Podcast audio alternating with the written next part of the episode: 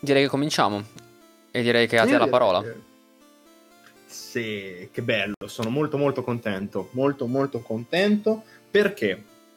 Innanzitutto, prima di iniziare, una piccola premessa. Chiedo scusa perché nella scorsa settimana, nella scorsa puntata del talk show, avevamo detto che la puntata di oggi sarebbe girata intorno all'ambiente dell'esport. Ah. E qui è colpa mia, perché siccome c'è stato il GDQ, anzi nello specifico SGDQ, Summer Games Done Quick, che è finito ieri notte, ora nostra, ieri pomeriggio, ora americana, ho detto a Doddo: prendiamo la palla al balzo e parliamone un pochettino. E sapete che io, se si parla di palle al balzo, le prendo tutte, quindi fantastico. Vabbè.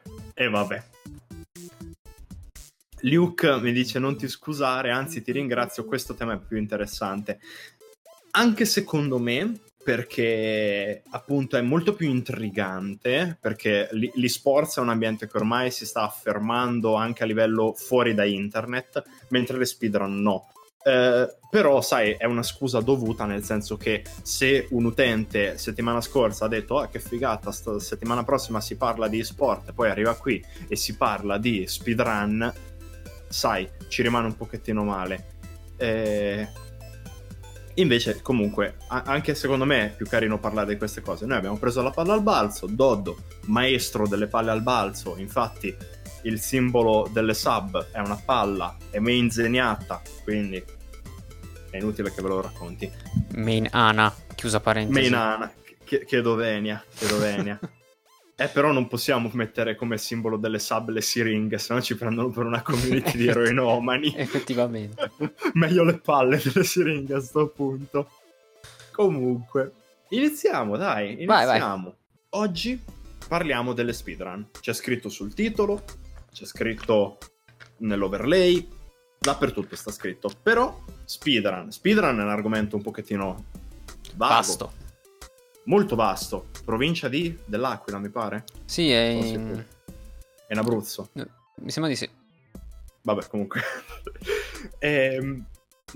parleremo di speedrun con un occhio al passato, guardando un po' della storia delle speedrun, come sono nate, un occhio tecnico, guardando le tipologie di speedrun e le regole, e un occhio umano, quindi guardando le community e la situazione presente delle speedrun e delle organizzazioni che si occupano di speedrun.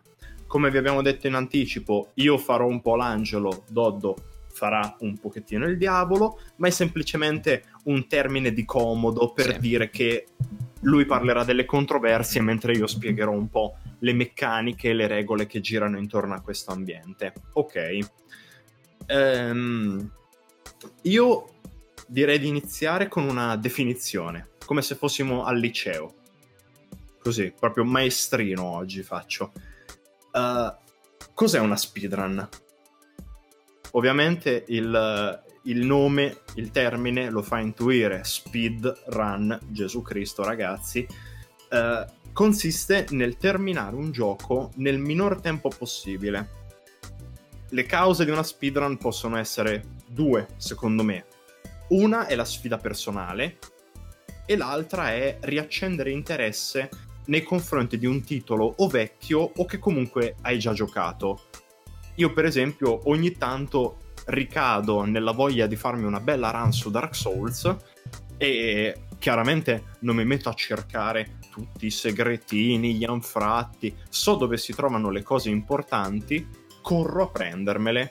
Per me quindi c'è anche... vabbè, finisce poi ti... Quindi, sì, facevo giusto un esempio, nel senso che so che la Zweihander, che è l'arma per eccellenza delle build base all'inizio di Dark Souls 1, sta nel cimitero con gli scheletri. Io dal santuario corro, vado a stecca, mi evito tutti quanti gli scheletri giganti, mi prendo la Zweihander e poi vado a spaccare il culo a ogni singolo mostro che mi si para davanti. Prego Doddo. Per me c'è anche un terzo punto che ho trovato molto spesso quando gioco io, che è la curiosità. Molto spesso faccio qualcosa tipo in un RPG, magari può essere Final Fantasy o può essere Kingdom Hearts o può essere anche Pokémon, e magari a un certo punto penso: chissà qual è il tempo minimo per fare questa cosa, Magari, non so, una persona legge la guida e fa: ah, il minimo livello per questa sezione deve essere il livello 15. Bla bla bla bla, devi avere quest'arma. Se hai un'arma che fa danno di fuoco è meglio. E magari tu cosa fai?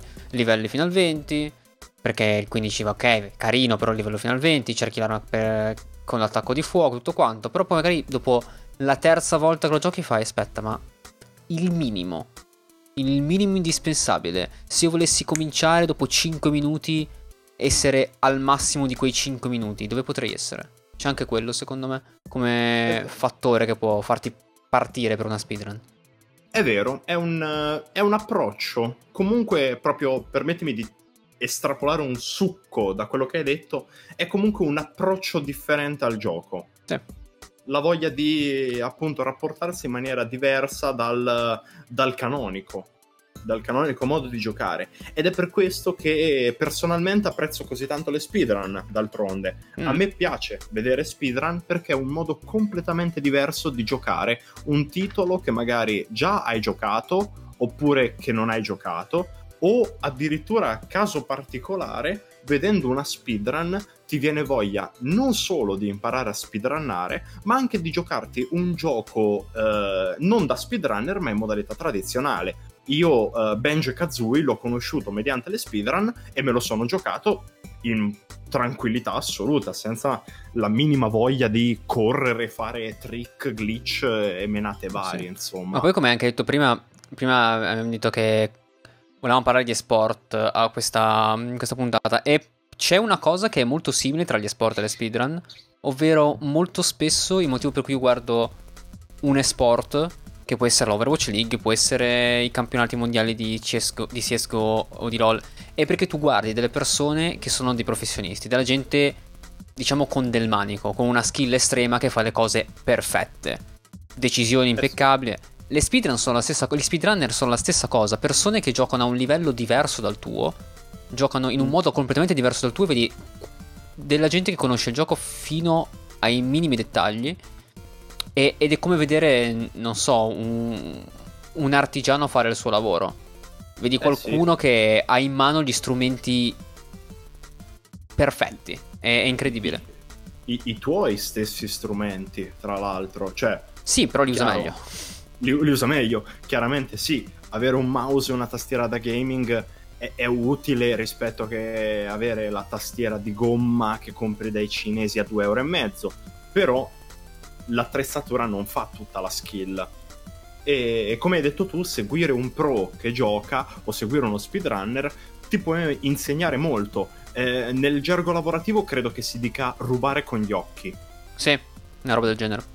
Io l'ho sentito dire molto in cucina, quando tu vieni affiancato ad uno chef, ad un cuoco più bravo di te e lavori accanto a lui, tu devi imparare la sua tecnica e rubare con gli occhi. L'ho sentito dire in questo campo, ma penso si possa estendere.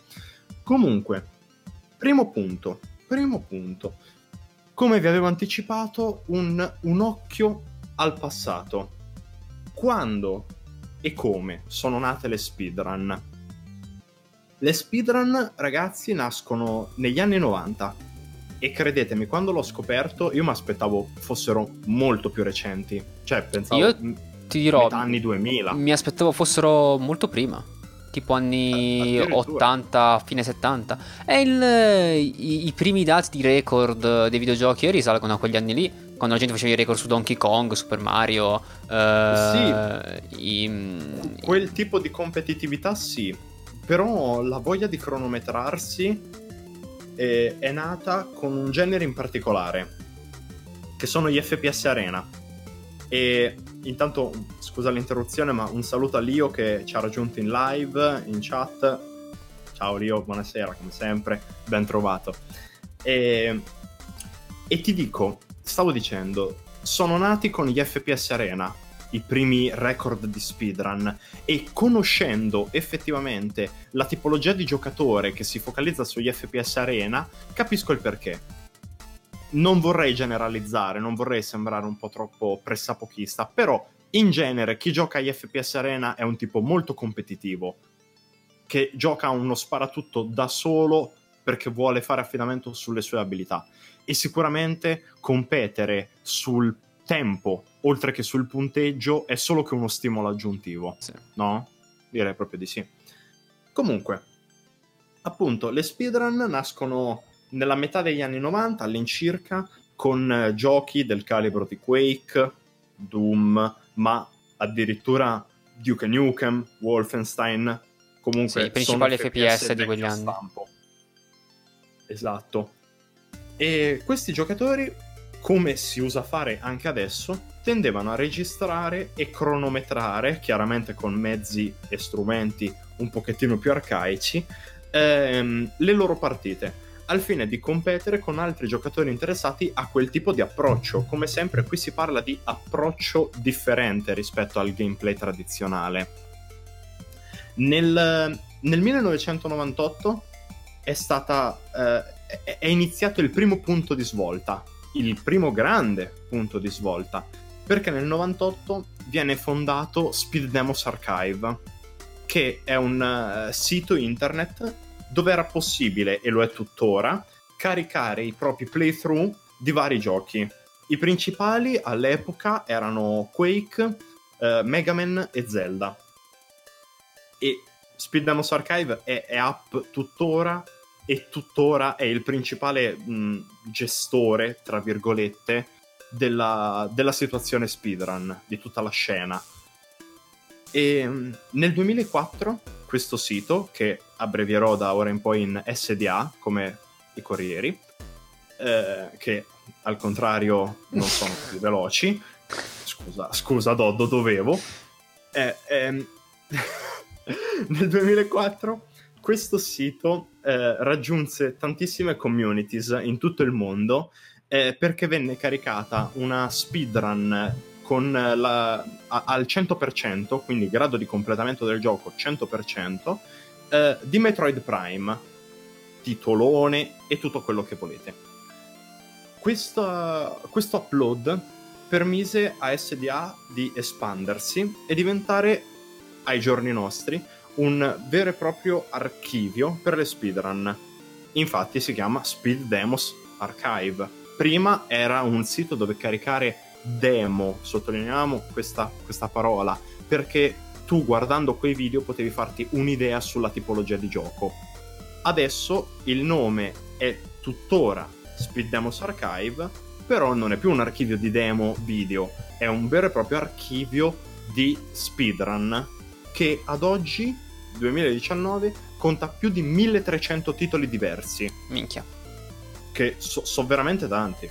E poi presumo tra l'altro che comunque in generale internet abbia permesso alle speedrun di essere molto più, come dire, gli ha permesso quasi di nascere, perché finché il discorso era, come dicevamo prima, fare dei record, sei tu che cerchi di arrivare a fare il punteggio più alto possibile, non so, in Donkey Kong, in Super Mario e via dicendo. Ma quando si parla di speedrun il problema è che bisogna trovare i modi di fare le speedrun. Infatti una delle cose più belle delle community speedrunner è che, ad esempio, io ho fatto tempo fa una run di Mystery Dungeon sul mio canale Twitch e volevo, ok, andare avanti nella storia, ma cercare di farlo in meno giorni possibili, perché ok, ci sta a giocare, però magari portare 4 giorni di fila allo stesso gioco viene un po' pesante. Quindi cosa ho fatto? Sono andato su speedrun.com, ho cercato la sezione dedicata a Pokémon Mystery Dungeon, il Explorers of Sky, ho letto la guida e man mano che andavo in stream io facevo le cose che c'erano nella guida. Magari stavo un pochino più tempo sulla storia perché ero in stream, non era una speedrun, ma bene o male nei dungeon e tutto il resto cercavo di andare con un passo da speedrunner.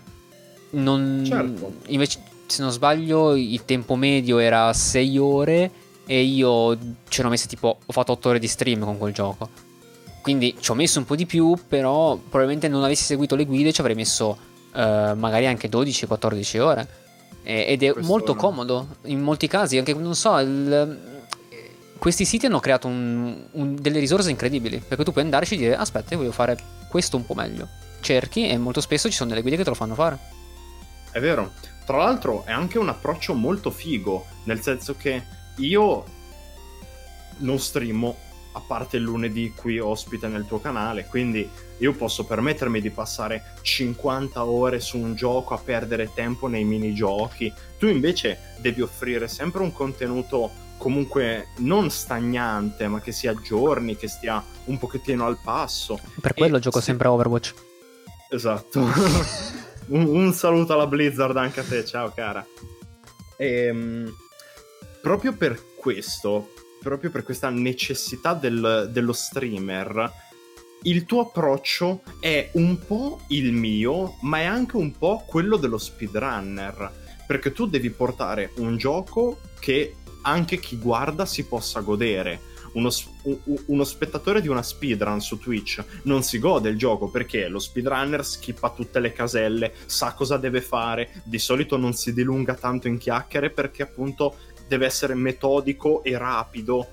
Si gode l'opera, si gode lo speedrunner, uno che esatto, guarda una speedrun si gode, è come andare a vedere un concerto di un pianista e godere nel vedere il pianista muovere le mani ma senza ascoltare la musica effettivamente. È un po' strano come esempio, anzi uso una parola che a Tix nella chat piace tanto, è un po' bizzarro, però secondo me rende abbastanza l'idea. E Speed Demos Archive ti aiuta veramente tanto in quello che cerchi di fare tu, Doddo. Ma non solo, io penso anche a un ragazzo bloccato su una tipologia particolare di gioco di cui non si trovano playthrough, stai sicuro che una speedrun ci sta. Sì. Ti vai a recuperare un filmato della speedrun, vai a vedere, allora io sto a 5 ore di gioco, lui sta a 15 minuti di video, vabbè dai, uguale.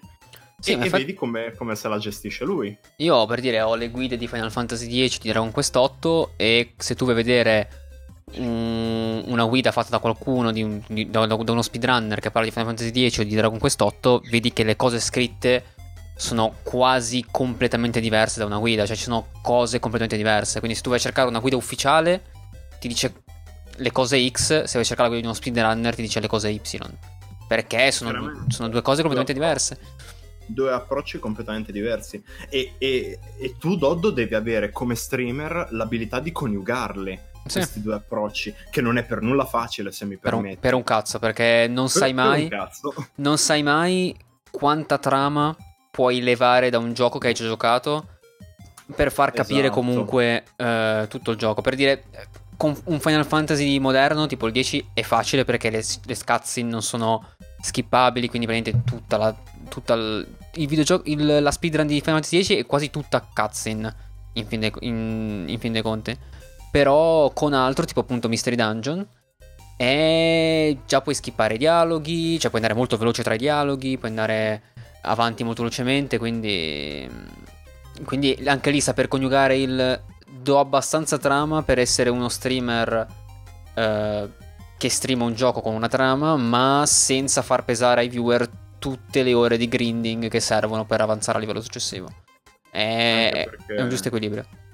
Esatto, anche perché sennò la chat ti bombarda, cioè Twitch c'ha veramente un emoticon post che si chiama Resident Sleeper. Ti bombardano, ti mandano quella e tu dici vabbè, chiudo, ciao raga, torno su Overwatch. Comunque, torniamo a parlare di speedrun così più concentrato direi. Abbiamo parlato molto velocemente, però in maniera anche abbastanza completa secondo me, della storia delle speedrun e di come sia andata a formare la prima community di speedrunner effettivi. Adesso mi piacerebbe parlare, come vi avevo anticipato, del lato effettivamente tecnico, quindi di come funziona una speedrun, di quali sono le sue regole, sia regole legate al titolo, quindi regole singole, se vogliamo definirle, sia anche regole che si applicano a tutti quanti i giochi speedrunnabili, che sono praticamente l'equivalente di tutti i giochi usciti. Non credo non esista un gioco non speedrunnabile, perché anche se ci impieghi 50 ore, ma nessuno ci ha messo meno tempo di te, è una speedrun. Sì, sostanzialmente. Per quanto mi riguarda. non è che speedrun implica che ci devi mettere 10 minuti a finire Final Fantasy 9. C'era un gioco di Yu-Gi-Oh, se non sbaglio, che la speedrun più veloce era 30 ore, una roba del genere, assurdo. Sì, tra l'altro anche lì belle mattonate. Madonna. Comunque, parliamo di tipologie di speedrun in base al completamento. La principale, cioè anzi non la principale, la prima ad essere arrivata è la segmented run, che si trova ancora ogni tanto in giro su YouTube, anche se ormai è caduta un pochettino in disuso.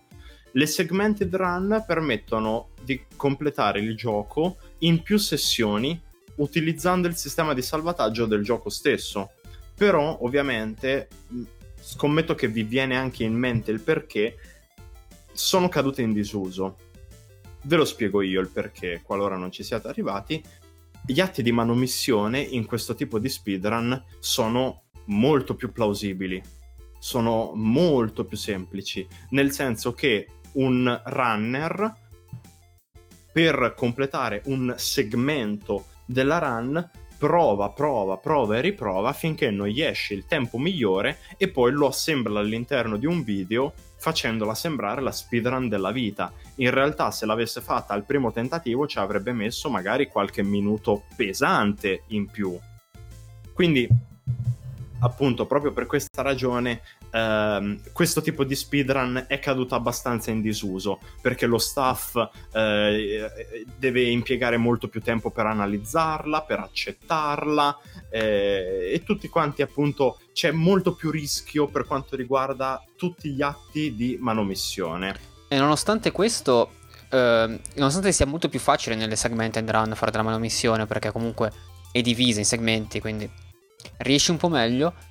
Questo è un grosso problema anche nelle non segmented run, che di cui parleremo a breve, perché c'è un fenomeno che è detto splicing, che è sostanzialmente quello che diceva Marco, ovvero prendere una run, registrarla, magari registrare 4-5 volte la run e poi prendere i pezzi migliori di ogni run e assemblarli assieme.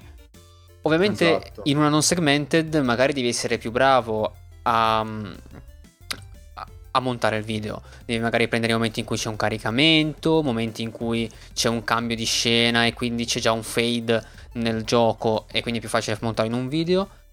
Però quello che succedeva spesso è che chi controllava queste speedrun guardava lo spettro dell'audio e guardando lo spettro dell'audio, chi ha Audacity può farlo tranquillamente, apre una qualsiasi canzone su Audacity e a sinistra della traccia può aprire lo spettrogramma. E grazie Fra. Grazie mille Fra per la donazione. First time donator. Ma tra l'altro, kill the animals sniper Kogoblin.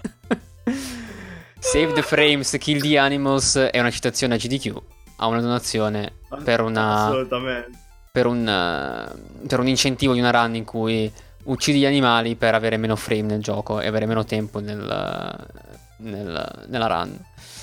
Una bella citazione. Una gran mille. Bella citazione. E comunque, grazie allo spettogramma dell'audio si riusciva a capire quando le run erano spliceate, perché si notava che c'erano dei bruschi cambiamenti e quindi non poteva essere una run unica, ma era una run che era stata divisa in molte parti e poi messa tutto assieme. Ed succedeva non solo sulle speedrun, ma anche nei world record, che fosse Donkey Kong, che fosse Contra, che fosse uno di quei videogiochi. Ma tra l'altro, che comunque come problema, diciamo che è abbastanza evitabile, nel senso che basta avere un programmino di gestione, di trattamento dell'audio per normalizzare l'audio e portarlo tutto allo stesso livello. In quel momento tu apri l'audio, guardi lo spettro è stabilissimo e già hai veramente minato tutte quante le possibili tracce che potevi lasciare. Ma viene in mente a pochi. Perché viene in mente a pochi, assolutamente. Cioè, pensi a quello che lo spettrogramma è già qualcosa che tu devi andare a cercare, invece il video ce l'hai lì davanti quando lo vedi, quindi lo monti e vedi, sì, ah ok, esatto. Qua non si... Tra l'altro mi viene in mente, adesso che hai parlato di splicing, vi consiglio di andarvi a cercare su YouTube un video che si chiama tipo adesso il titolo è abbastanza indicativo, ma scommetto che lo trovate. The Binding of Isaac Speedrun World Record. Non è The Binding of Isaac Afterbirth, Antibirth e tutte quante, è il primo Binding of Isaac, è una speedrun di Binding of Isaac, è la cosa più fake che esista. I seed sono diversi di piano in piano, la run è montata. Io non vi dico andatevi a vedere il video, perché il video è una merda. Isaac l'ho riguardato di recente e è invecchiato proprio male rispetto a Afterbirth, che è molto più bello.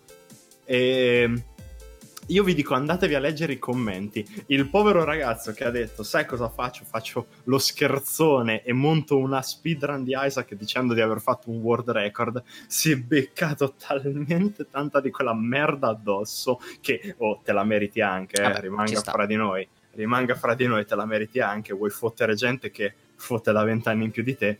Però, capito, è una cosa un po', è una chicca un po' divertente, ve la dico, andateveli a vedere i commenti per farvi due risate. Giusto per chiudere lo splicing, mentre certo.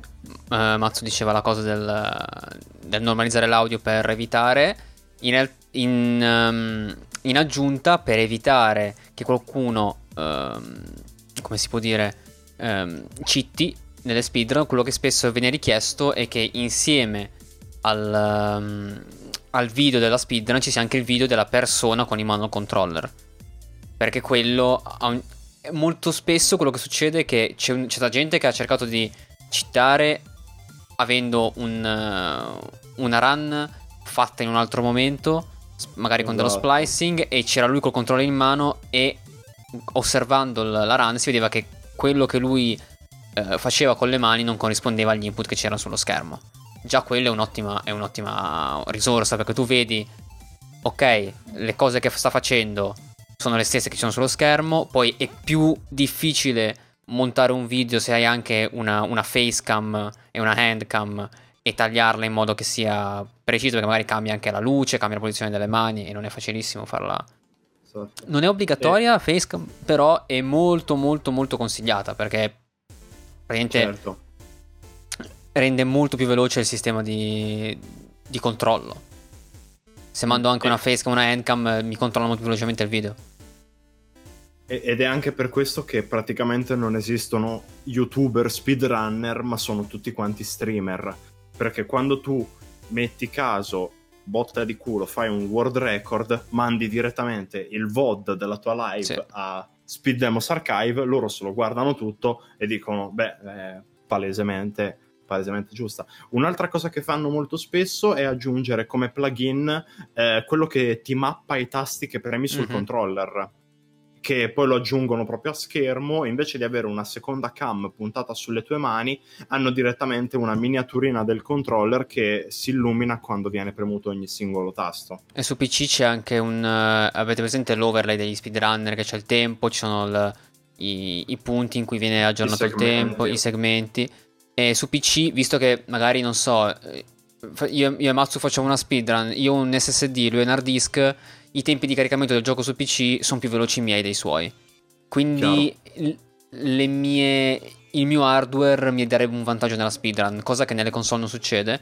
Quindi il software per i segmenti che c'è su PC, quello che fa è leva i momenti di caricamento dal conteggio totale del tempo. Infatti se andate a vedere una run, tipo una run di Tomato Enus, di Fallout New Vegas o di Fallout 4, vedrete che mentre ci sono i caricamenti, quando esci da un vault, quando entra in una casa, vi dicendo, il tempo si ferma, il timer si ferma, perché ovviamente comunica con l'eseguibile del gioco e il gioco sta caricando, e quindi dice ok, fermo il tempo, e poi quando finisce di caricare ricomincia il tempo, così almeno il mio hardware non mi rende un giocatore più veloce di un altro.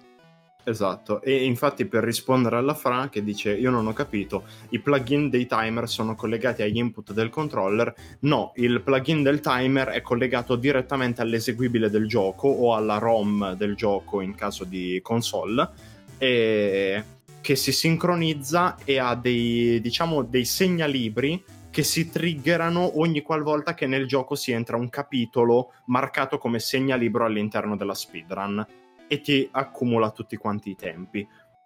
Utilissimo, decisamente utile rispetto che negli anni 90 gente che col cronometro pigiava e poi iniziava a spaccare la tastiera per fare tutte le cose di corsa e poi premere di nuovo il cronometro. Molto più comodo.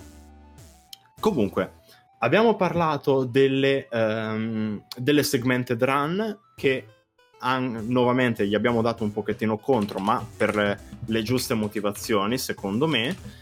E parliamo adesso delle run non segmented, oppure dette single segment. Queste run consistono nel giocare un titolo dall'inizio alla fine in una singola sessione di gioco, e sono fondamentalmente tutte quelle run che vengono mostrate durante gli eventi di GDQ o di altri eventi di speedrun. Comunque non è che uno speedrunner si fa un'oretta di run, poi mette pausa, salva e dice raga, mo tocca quello dopo di me, e poi finito il tizio dopo ritorna lui e ricomincia da capo. No, assolutamente no, si fa tutto a single segment.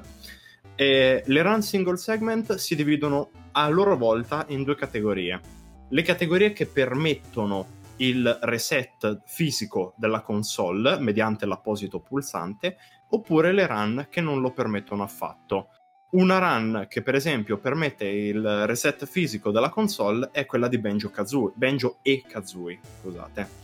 E tra l'altro, piccola chicca, nell'ultima run di Banjo e Kazooie del Summer Games Done Quick di 3 o 4 giorni fa praticamente, un ragazzo dei due che stava gareggiando, Duck se non ricordo male, ha premuto il pulsante del reset. Non si sa di preciso che cosa sia successo, ma da quel momento la sua schermata è ritornata completamente glitchata in bianco e nero, e quindi sono stati costretti a mettere in pausa le 2 speedrun, perché erano 2 ragazzi che stavano competendo in una gara di velocità, e l'hanno dovuta mettere in pausa, sistemare il televisore, era un problema di tubo catodico evidentemente, di SCART, e poi ricominciare da dove si erano interrotti. Questo è purtroppo un piccolo inconveniente tecnico, però è una parentesi carina da fare, secondo me. Poi abbiamo analizzato la modalità di completamento di una run. Abbiamo visto single segment con e senza reset, oppure segmented run. Adesso analizziamo la modalità di completamento, che è effettivamente il succo, la parte veramente interessante di come si dividono le run, no Doddo? Yeah, che sostanzialmente la parolina che vedete in basso a sinistra, a destra, in alto a sinistra, quando guardate una speedrun, è quasi la seconda cosa più importante dopo il gioco. C'è il gioco e poi c'è il tipo di speedrun che di solito c'è in ogni gioco c'è quello principale, che molto spesso è la prima che citeremo, che è la 80%, e poi ci sono le altre varie, che sono altre sottocategorie e via dicendo. Quindi ora le diremo tutte e tre e lascio a Matsu l'onore di cominciare. Sì, prima di incominciare vorrei solamente rispondere alla Fra, che dice giustamente anche: i segmenti li devi fare manualmente, tipo quando ammazzi un boss si sente che premono space. Lo fanno non perché è necessario, ma il classico discorso paraculo del metti caso che mi si bugga il timer, mi tocca ricominciare la speedrun da capo, quindi lo fanno a mano per stare sicuri, giusto per dire oh, io premo, tanto il tempo è sempre quello, premere spazio non resetta nessun timer, semplicemente ti fa scattare allo step successivo, però il timer è sempre quello. Quindi che lo faccia il computer a mano, o che lo faccia il computer in automatico, o che lo faccia tu a mano, è semplicemente una sicurezza in più, diciamo. Un saluto a Pau, ciao Pau. Comunque, dicevo, grazie Dodo per avermi introdotto. Parliamo delle modalità di completamento di una speedrun. Dio mio, che bello! E quanto sono diverse l'una dall'altra. La prima, sicuramente la più famosa, Tix l'ha anche scritto, è la Any%. Bellissime, bellissime, dipende dal gioco. E molto spesso è anche la modalità principale delle speedrun. Ovviamente magari sono delle speedrun, dei giochi in cui la speedrun principale è una 100%, ma è molto raro. Di solito la modalità principale è la N% e tu vai a GDQ per esempio, la modalità principale è la N%. E come dicevamo, e l'altro, questo mi fa introdurre una cosa che volevo dire prima, leggendo in chat, che c'è già una piccola diatriba tra glitch e glitchless. È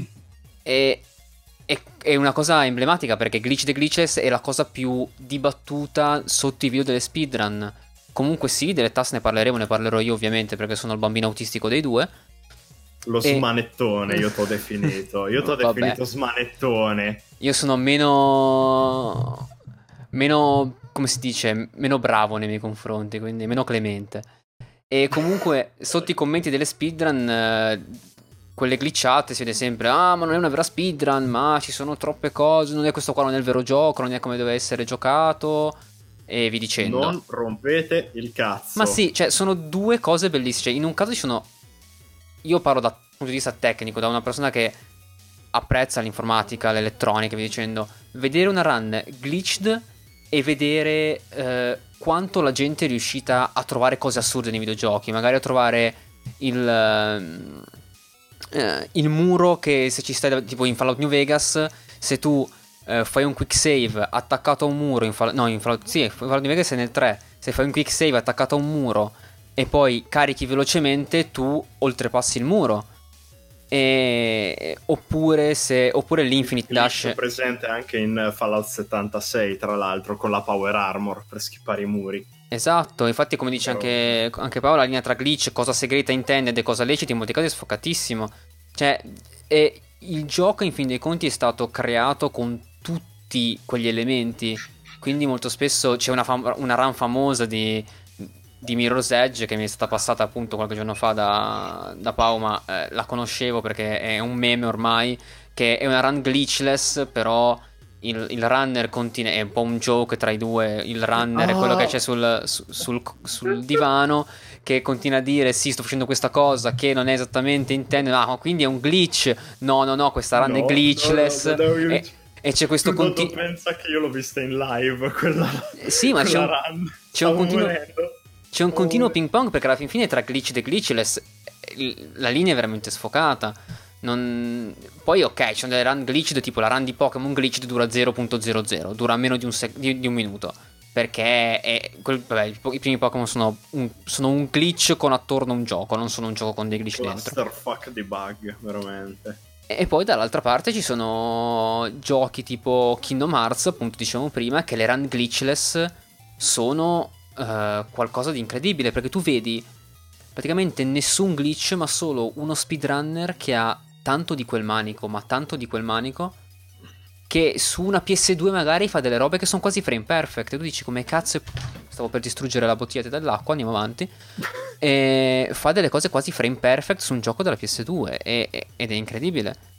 Mentre l'altro giorno guardavo una speedrun di Dragon Quest 5 versione PS2 giapponese, con questo ragazzo che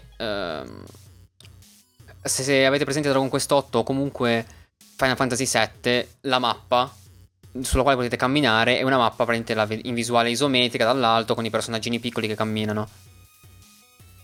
Ecco, ogni tanto su Dragon Quest tu hai magari un masso che interrompe un percorso, perché in quel momento della storia tu non puoi andare da quella parte della mappa. Quindi cosa faceva quel ragazzo?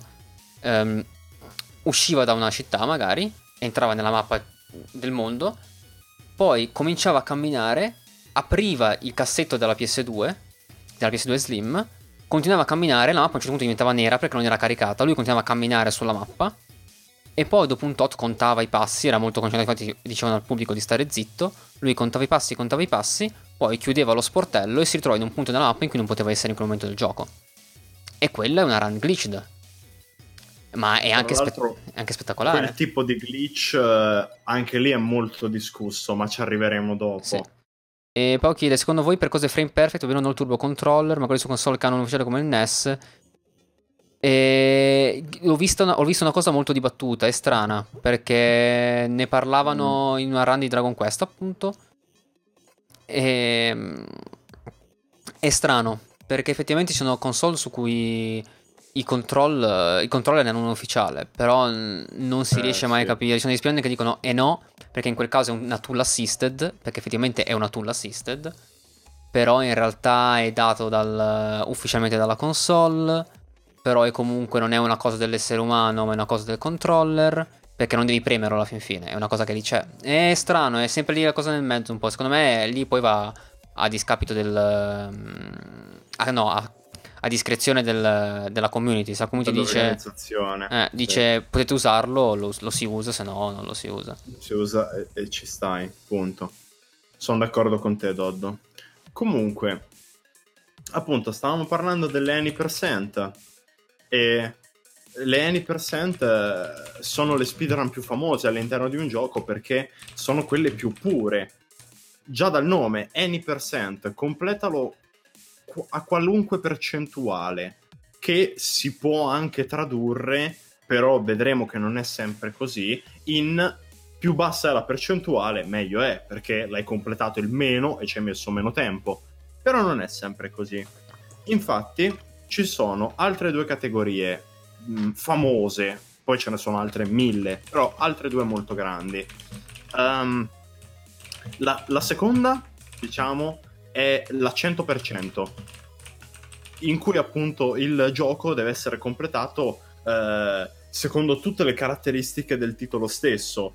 Io ho visto delle speedrun di Vice City, che per chi si ricorda Vice City ci sono 500 collezionabili, Madonna, fra le buste di in ogni GTA, in realtà, esatto, fra le buste di soldi, i panetti di coca, le bande da sgominare, le vecchie da scippare, i minigiochi dei pompieri, la polizia, il taxi, l'ambulanza. Cioè, capite, sono delle speedrun decisamente molto più impegnative e appunto spesso e volentieri non del tutto capaci di intrattenere, secondo me, perché a una certa diventano anche un po' pesantine. Una speedrun 100% di Final Fantasy VII mi pare che duri tipo 13 ore. Cioè, quella del 10 dura qualcosa come... mi sembra che l'hanno ottimizzato ultimamente e sono riusciti ad arrivare a 26 ore, però è assurdo. Cioè, capiamoci, io ho visto in live 2 estati fa, se non ricordo male, la speedrun 100% di Final Fantasy VII. Un ragazzo è stato 13 ore davanti al televisore del Summer Games Done Quick a fare la speedrun. Era durante la fascia notturna, quindi da loro dormivano tutti, da noi era giorno, però comunque che palle. E comunque, invece l'ultima categoria è la low percent. E la low percent è quella che vi dicevo, non è sempre così che la any percent deve essere il completamento più basso. Ci sono delle speedrun in cui una categoria aggiuntiva è proprio quella della low percent, ovvero completare il gioco con la percentuale più bassa in assoluto. E spesso e volentieri questo tipo di speedrun sono le più brutali, sono quelle che ti spingono ad abusare maggiormente di ogni singolo glitch possibile ed immaginabile. E anche qui, esattamente come nel caso del 100%, non sempre sono capaci di intrattenere, perché in un caso sono troppo, sono eccessive, in un altro sono troppo poco. E ho degli esempi. Se Dodo vuole aggiungere qualcosa, prego, altrimenti passerei sulla cosa delle 100%, che Paolo dice figa, spero ci siano cazzini non saltabili per mangiare. Qualche giorno fa ho guardato la speedrun di Final Fantasy X all'RPG Limit Break, e quando giocavano c'erano tipo due cutscene principali in cui dicevano ok, questa è la cutscene in cui di solito ci si va a fare una doccia, e questa è la cutscene dove di solito ci si fa da mangiare, perché erano due cutscene non saltabili di 10 minuti. Quindi spesso in quelle run ci sono dei punti, se sono RPG quasi sempre ci sono delle cutscene che non sono skippabili, e ti gestisci quelle, le prendi e fai ok, perfetto, valla a mangiare. Se no è un cazzo tutt'uno, perché l'unica cosa che puoi fare tipo nelle run da 36 ore, quello che fanno da 36, ma anche da 48, da 70 ore, quello che fanno è dormono, mangiano, però quel tempo continua a scorrere. Quindi è rischioso, perché rischi di perdere tempo e rischi anche di farti danni alla salute. Sì, però devi... più dannoso per la salute che per la speedrun stessa. Sì, devi riuscire a gestire il tuo tempo dicendo ok, in queste ore ci devo mettere anche quando mangiare e quando dormire. E esatto. C'è chi fa poco dell'uno e magari non dorme nemmeno. Buonasera Calypso. Buonasera Calypso. Io posso dirti di aver visto delle speedrun dove c'erano, chiaramente per una ragione di ottimizzazione dei tempi, tutte le cutscene saltate, quindi non c'era un attimo in cui tu staccavi le mani dal controller e dicevi oh, finalmente mi riposo un attimo, in cui gli speedrunner venivano imboccati con dei cucchiaini di zucchero. Cioè letteralmente tu passavi 15 ore a giocare e ogni 2 o 3 ore ti arrivava l'amico con il cucchiaino di zucchero che ti diceva oi, aprimi la bocca, e tu ti mangiavi lo zucchero per cercare di non morire con il controller in mano davanti a una platea di gente che ti guarda in live. Mio Dio, gli speedrunner. Ci arriviamo, Doddo, ci arriviamo. Vai tranquillo. E appunto, puntualizzate queste cose, io passerei agli esempi. Vai. E qua, questi qua li devo leggere, scusatemi, perché sono anche tempi eccetera, non me li ricordo. Allora, come vi ho detto, ci sono tante categorie diverse per le speedrun e appunto essendo di categorie differenti anche gli esiti in termini di tempo sono molto diversi fra di loro. Gli esempi che vi porto sono Final Fantasy VII, in cui una run glitchless, quindi senza l'abuso di bug, glitch, eccetera, richiede più di 8 ore. Any%. Come abbiamo detto prima, la 100% richiede più di 12 ore, quella la lasciamo ai matti. Mentre una run che permette l'abuso dei glitch presenti nella versione di Final Fantasy dura a malapena 3 ore. Cioè, il confronto è veramente pesante. Appunto, 3 ore, 8 ore. Molto, molto pesante la differenza. Più del 100%, cioè meno del 50%. Esatto. Mentre un altro esempio che secondo me è ancora più emblematico, perché secondo me si tratta veramente della speedrun per eccellenza, è quello di Super Mario 64. Super Mario 64, per chi conosce l'ambiente delle speedrun, sa benissimo che non viene completato in any%, perché la any% di Super Mario 64 dura 5 minuti e mezzo. Cioè, tu vai al Games Done Quick, ti metti seduto, fai ciao, sono Marco, oggi completerò Super Mario 64 in any%. Avvii, 5 minuti, hai finito, te ne vai. Non è bello da vedere. Dipende. Anche perché si tratta letteralmente di startare il salvataggio da zero, resettare il salvataggio, iniziare una nuova partita, entrare nel castello di Peach, glitcharsi nella parete del castello e andare nella zona finale.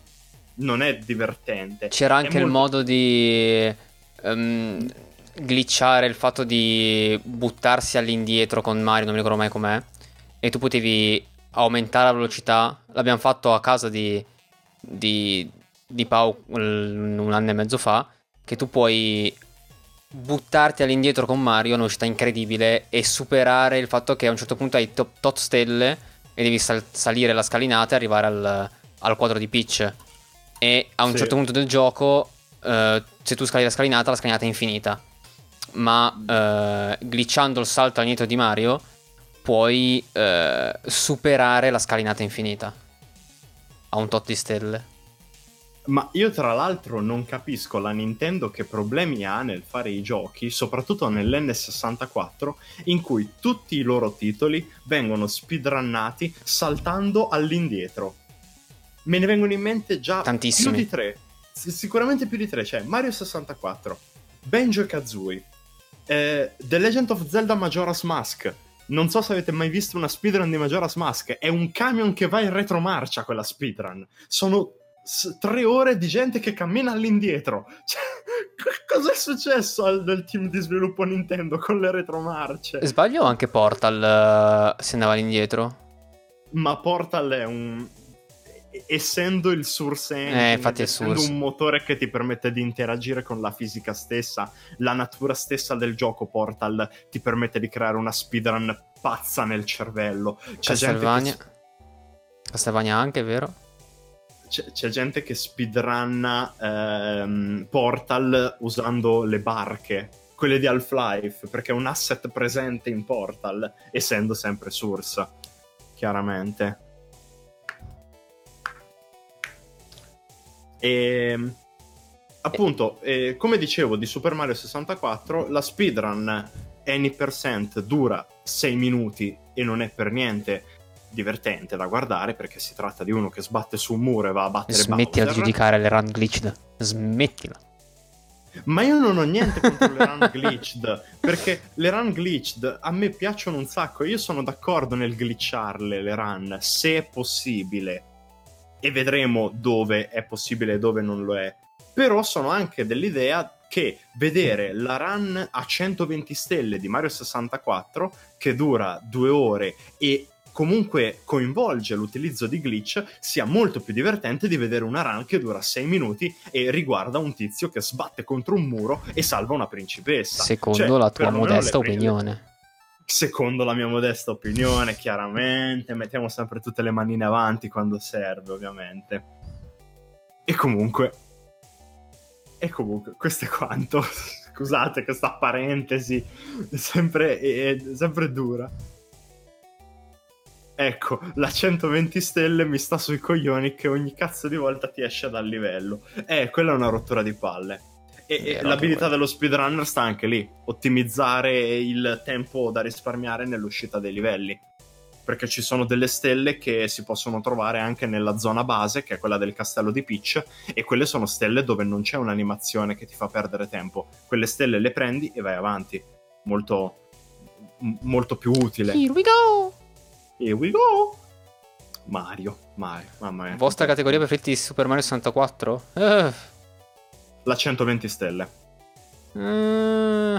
Io forse... Quella da 70? Non è la mia speedrun preferita in assoluto, però sicuramente per Mario è la mia preferita, la 120 stelle. In mo' forse quella da 70 stelle. Sei una fighetta. Abbastanza. È il mio marchio di fabbrica essere una fighetta. No dai, non è vero, Dodo, scusami. Piccolo uomo versus piccolo podcast. Cos'era il titolo della tua live un paio di giorni fa? Quella di ieri sera. Piccolo uomo versus piccolo Elo. Piccolo Elo, Dio mio. Comunque salute. La ringrazio. Prego. Allora, abbiamo parlato di queste regole, tipologie di speedrun. Tipologie di speedrun. Però vi avevo anticipato che ci sono anche delle regole effettivamente da rispettare. Salute 2. Da rispettare. Nessuno l'ha sentito in live, però è stato solo nelle orecchie di Mazzo. Ti sei mutato? Sì. Mannaggia. Ci sono appunto alcune regole, scusatemi, alcune regole che si applicano a tutte quante le speedrun, e che quindi non sono vincolate al tipo di run o al tipo di videogioco che si sta giocando. Non lo so, Doddo, le vuoi linkare tu, visto che sto parlando tanto sì, io? Va benissimo. Dai, facciamo una cosa carina, così io bevo che... carsura.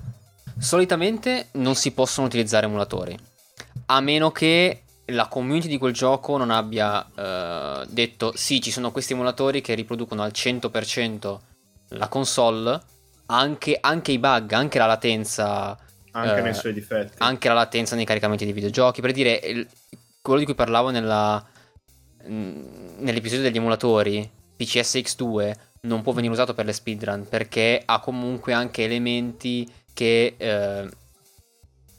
velocizzano il caricamento, elementi che magari velocizzano, skippano alcune cose renderizzate perché magari non servono tantissimo a livello estetico ma aumentano la compatibilità, quindi non si possono usare. Però ad esempio, se non sbaglio, FCEUX, non so come pronunciarlo, FCEUX, FCEUX è un emulatore del NES che può essere usato per l'emulatore del NES quasi, che può essere usato per alcune speedrun, e molto spesso a discrezione della community del videogioco che si vuole speedrunnare.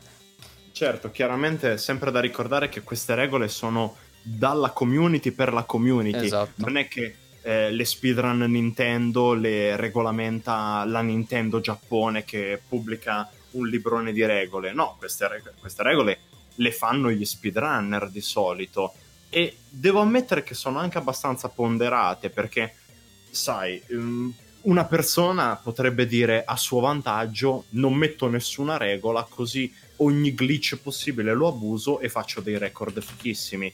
Invece loro preferiscono avere una certa coerenza nelle tipologie di regole.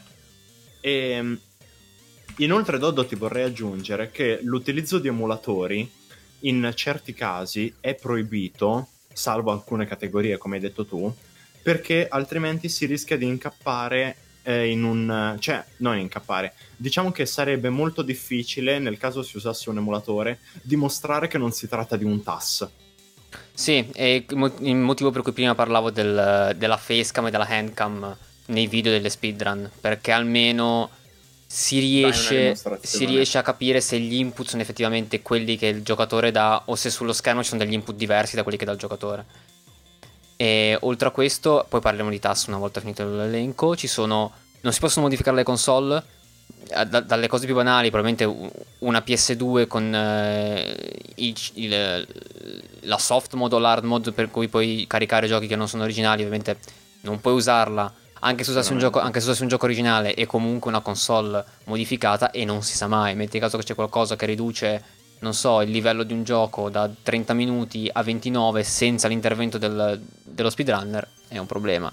Magari esatto. Sì, controller custom, mod di giochi che cambiano magari il modello del personaggio, sì, infatti sì, come dice anche Paolo, con l'antipiracy Spyro per PS1 gira in modo diverso, non puoi, a un certo punto ti dice che non puoi andare avanti, quello è vero.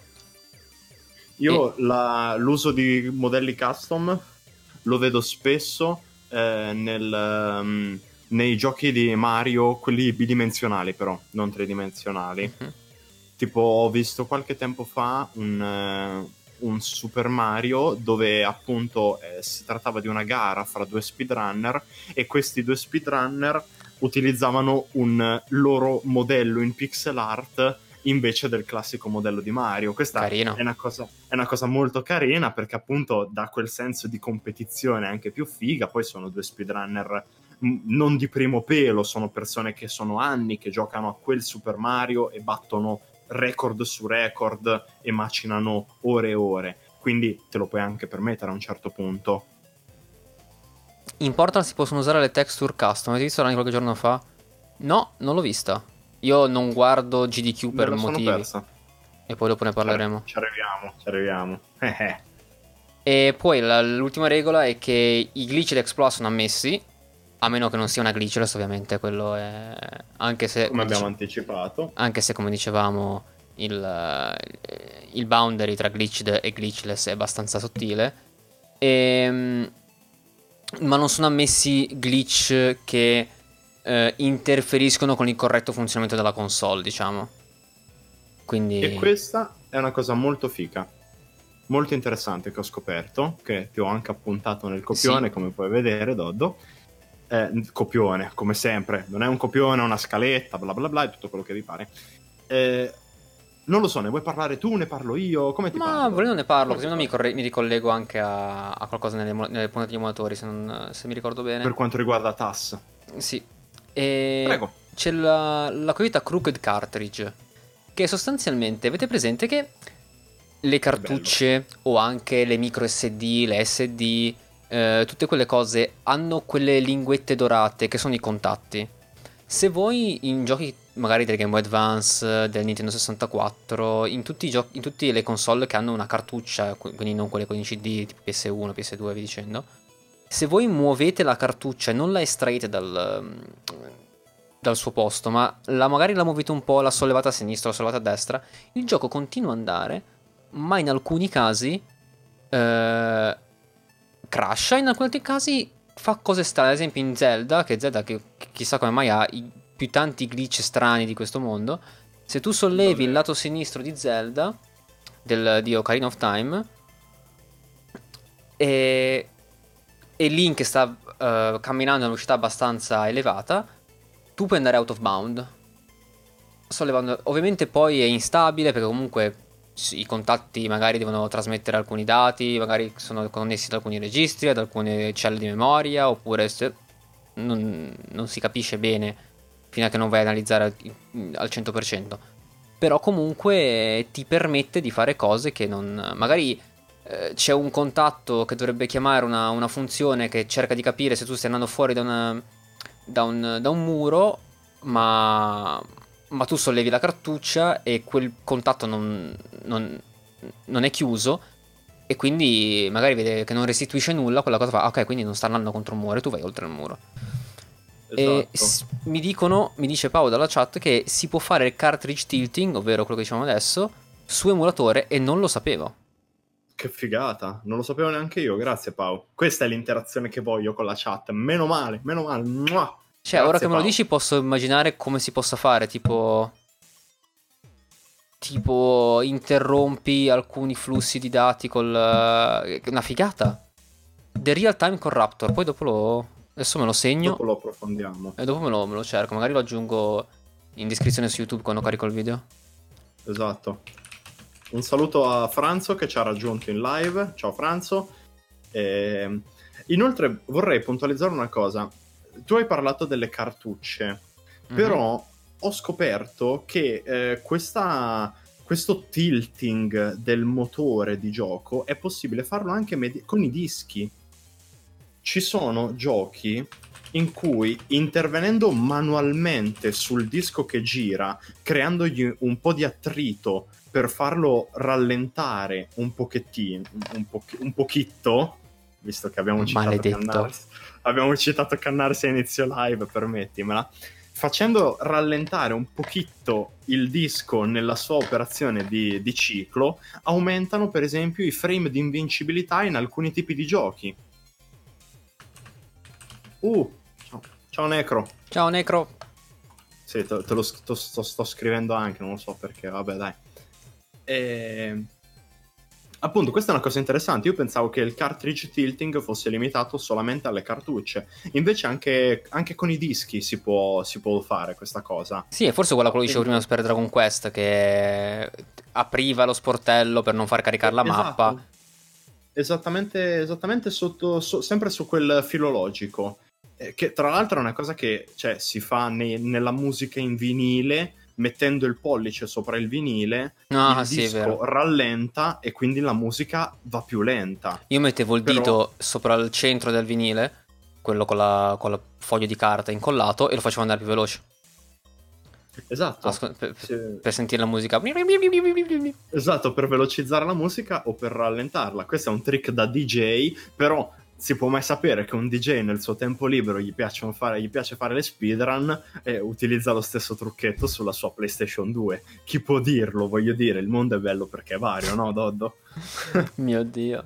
Direi che ci rimane un attimo da parlare delle tasse e poi passare al secondo. Adesso devo mettere il dito qua, devo metterlo qua. Lì, sì, tipo... Io qua sopra, io ce l'ho qua sopra. Ok, devo adesso per passare alla seconda parte, quindi GDQ. E sostanzialmente la TAS è una tool assisted speedrun. Questo cosa vuol dire? Una speedrun che è assistita da uno strumento, detto molto letteralmente.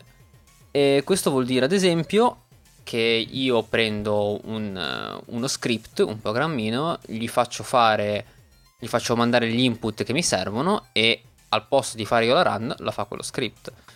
Questo è riassunto in pochissime parole. Una task sostanzialmente è portare una run oltre i limiti dell'essere umano. Ad esempio, noi sappiamo che i giochi molto spesso vanno a 60 frame sulle console. Noi esseri umani non possiamo dare un input ogni frame consistente per tutta la durata di un videogioco. Uno script, un programmino può farlo. Può dare un input ogni ogni 60° di secondo. Quindi quello che succede è che ci sono persone che vanno a studiarsi i videogiochi, come funzionano, cosa succede, le loro particolarità, e magari cominciano, fanno un programmino che il personaggio fa 2 passi verso il basso. Prendiamo un RPG di quelli vecchio stampo, un Dragon Quest degli inizi, un Final Fantasy degli inizi, in Final Fantasy 1, 2, 3, Dragon Quest 1, 2, 3, con la visuale dall'alto, su una griglia. Tu fai un programmino che fa muovere il personaggio e poi ti accorgi che se fai 3 passi in giù trovi sempre un nemico, se invece fai 2 passi in giù e una a sinistra non lo trovi, quindi tu cominci e fai quello. E quello è si ricollega a quello che dicevamo prima dello step counter, che ogni RPG, ad esempio, ha il fatto che ogni tot passi tu troverai un nemico, ma ci sono anche modi per resettarlo, e ci sono modi per resettarlo che magari tu da essere umano non riesci a farlo, perché ti richiede di dare un input ogni secondo, e perfect. Esatto, le solite cose frame perfect. E questo è quello che fa un tool. Un tool gestisce la run e agisce al posto di un essere umano, ed è sostanzialmente un robot che gioca quel videogioco. Infatti molto spesso durante le run c'è questo robottino che è Rob del NES, che è solo di scena alla fin fine, che però è sostanzialmente una board, come può essere un Raspberry, diciamo. Immaginate un Raspberry su cui gira un programmino che è collegato all'input all'input del controller di quella console, magari del NES, e invece che se c'è una persona a dare il comando sinistra, destra, a start, c'è questo programmino in cui sono registrati i comandi perfetti, magari perfetti al frame. Ci sono delle cose che vengono fatte che non sono possibili per gli esseri umani, perché magari devi dare 6 comandi tutti nel giro di un 60° di secondo e avanzare, cosa che una persona magari non riesce a fare. Non puoi farlo consistente per magari 2 ore di run, invece un robot può farlo. E molto spesso sono bellissime run da vedere, perché tu vedi un gioco giocato da un robot, però al massimo del suo potenziale, che viene completamente distrutto, sì. Cioè proprio viene rotto il gioco. Infatti lo dico con un tocco di ironia, ma anche con un certo tocco di serietà. Io penso che Tass sia lo speedrunner con più fan. Sì, perché probabile. Tutti adorano Tass, e cioè, ci sono certe speedrun fatte da Tass che diventano di una comicità incredibile, come per esempio la speedrun di Brain Train. Oppure ho assistito a questo Summer GDQ alla speedrun Tass di Celeste e di Mario Kart Wii. Cioè, so delle speedrun divertentissime che non vengono... non è possibile farle umanamente, ed è per questo che diventano così tanto divertenti.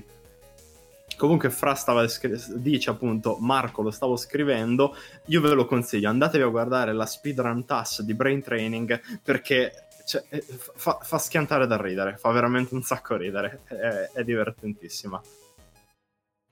Comunque... ci siamo. Già, direi che ora del GDQ. È ora del GDQ. Però prima di parlare delle associazioni malvagie che ruotano dietro la situazione speedrun, vorrei fare una menzione d'onore personale. Vorrei parlare, appunto, visto che comunque dobbiamo parlare della community di pazzi fottuti nel cervello che gioca e che studia frame per frame come ottimizzare una speedrun, vi vorrei definire qual è un po' la competenza dello speedrunner. Uno speedrunner ha una conoscenza del gioco che trascende la conoscenza che può avere qualsiasi player esperto di qualsiasi invece che tipo. Player, ero sicuro che avresti detto plebeo, ero lì per saltare sulla sedia e fare sì, ha ragione. Scusa Doddo, prossima volta dirò plebeo, te lo giuro. Anzi, modificamelo su YouTube. Ok. Ci metti, guarda, ti lascio il campione. Plebeo. Perfetto. Bene. Fai tu. Appunto, uno speedrunner deve avere molte più competenze. e sono competenze molto più strane. Una speedrun, esattamente come un gameplay normale fatto da un abile giocatore, richiede ritmo, precisione, memoria. Però queste competenze vengono impiegate in maniera molto molto differente. Ad esempio, se un giocatore esperto di Dark Souls sa il momento esatto in cui deve rollare per evitare un attacco di un boss, lo speedrunner sa in quale punto dell'ambiente circostante deve infilarsi per glitcharsi ed evitare la boss fight. Sono due competenze di natura completamente diversa. E il mio speedrunner preferito, personalmente, e che grazie a Dio è uno speedrunner che sta lontano da tutte le controversie che ogni anno coronano Games Done Quick, è Half Coordinated. È uno streamer e speedrunner e, come dice il suo nome, Half Coordinated, con un tocco di ironia anche, è coordinato per metà. Coordinato per metà cosa significa? Significa che soffre di una malattia neurologica che gli permette di utilizzare solamente il lato sinistro del suo corpo con precisione, mentre la parte destra del suo corpo è di solito affetta da tremori o impossibilità di utilizzare con coscienza tutte le terminazioni nervose della mano. Chiaramente questa malattia gli consente di giocare ai titoli solamente con una mano, modificando i controlli appunto del suo joystick. E per una persona come lui masterare una speedrun, masterare un titolo e speedrunnarlo è difficile il doppio, perché è coordinato la metà, perdonatemi il motto di spirito, ed è per questo che lo ammiro così tanto, perché questa forza di volontà gli ha permesso di farsi un certo nome all'interno della community e viene ammirato da tutti quanti per questo spirito, appunto, per questo coraggio che ha. E infatti è stato candidato nel 2018 come uno dei gamer più ammirevoli per i Video Game Awards, che poi l'ha vinto Shroud, se non ricordo male, come titolo, e l'anno scorso ha fatto la sua run di Nier Automata, ha fatto da run di apertura per i Summer Games Done Quick 2018, ed è proprio così, lanciando i Summer Games Done Quick, che direi di introdurci alla seconda parte del talk show. Yes, che bello, che bello. E sostanzialmente sarà divisa quasi in due parti, diciamo. La prima parte, come diciamo, sarà Mazzo che ci elencherà le qualità positive di GDQ, di tutta l'organizzazione e via dicendo, e in seconda parte ci sarò io che parlerò delle controversie di GDQ. E come diciamo prima, sia chiaro che comunque nonostante lui ne parli bene, io ne parli male, non è che lui ne pensa bene, io ne penso male, o viceversa, o io ne penso bene, io ne penso male. Cioè abbiamo solo due ruoli.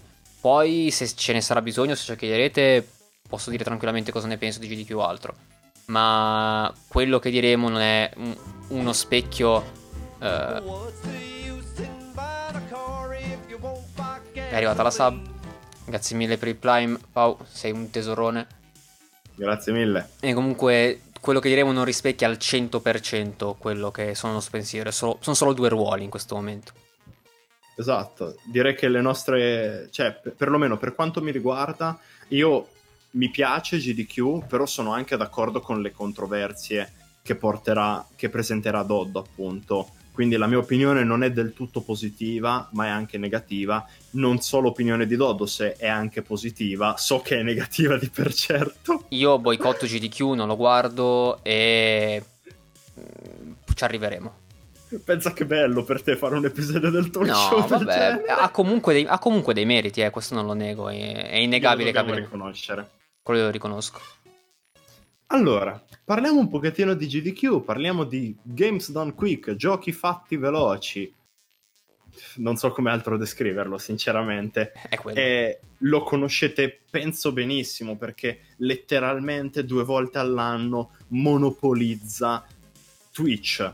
nel senso che tu lo vedi e dici cazzo, 100.000 spettatori, cos'è? Fammi anche cliccare. 150k anche 150k raggiunge veramente dei picchi incredibili. Fra, non lo conosce nessuno, i pleb, cioè io che passo almeno un'ora al giorno su Twitch, figa, penso che chiunque lo conosca. Poi per ovvio, avere la 150k views ce l'ha la Overwatch, ce l'aveva la Overwatch League appena è uscita, adesso ce n'ha tipo 40.000. Sì, esatto. Cioè, è comunque tanto 150k viewer su Twitch. Cioè, è assurdo. È roba da mondiale di CSGO, cioè non... Considerato poi in Italia non è non è famoso nulla di quello che è famoso nel mondo, cioè grazie, siamo indietro come la pasta cruda.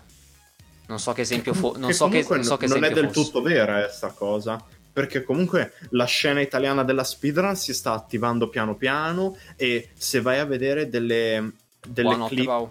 Buonanotte Pau, grazie per essere passato. Se vai a vedere delle clip tipo best of del mese, delle speedrun, ci sono anche italiani adesso nelle clip, quindi ci si sta attivando.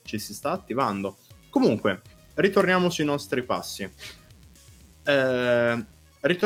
passi perché voglio parlarvi di GDQ. GDQ nasce su iniziativa di SDA, questo sito di cui vi ho parlato a inizio live.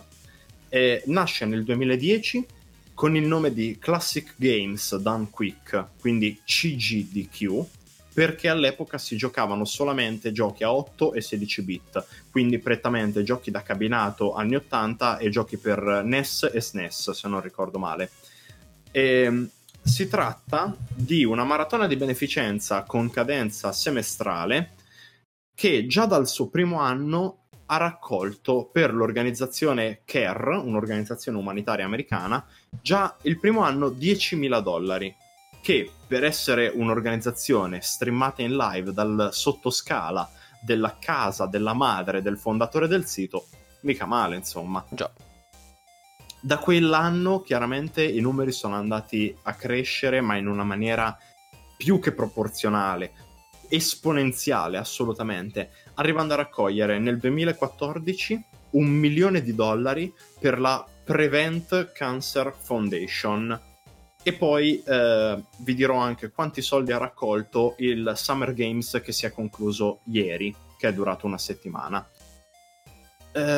Appunto, dalla prima edizione i Games Done Quick si tengono ogni anno, come vi ho detto, con cadenza semestrale, a gennaio e a giugno/luglio/agosto, dipende dall'organizzazione, e offrono una settimana di speedrun senza mai una pausa.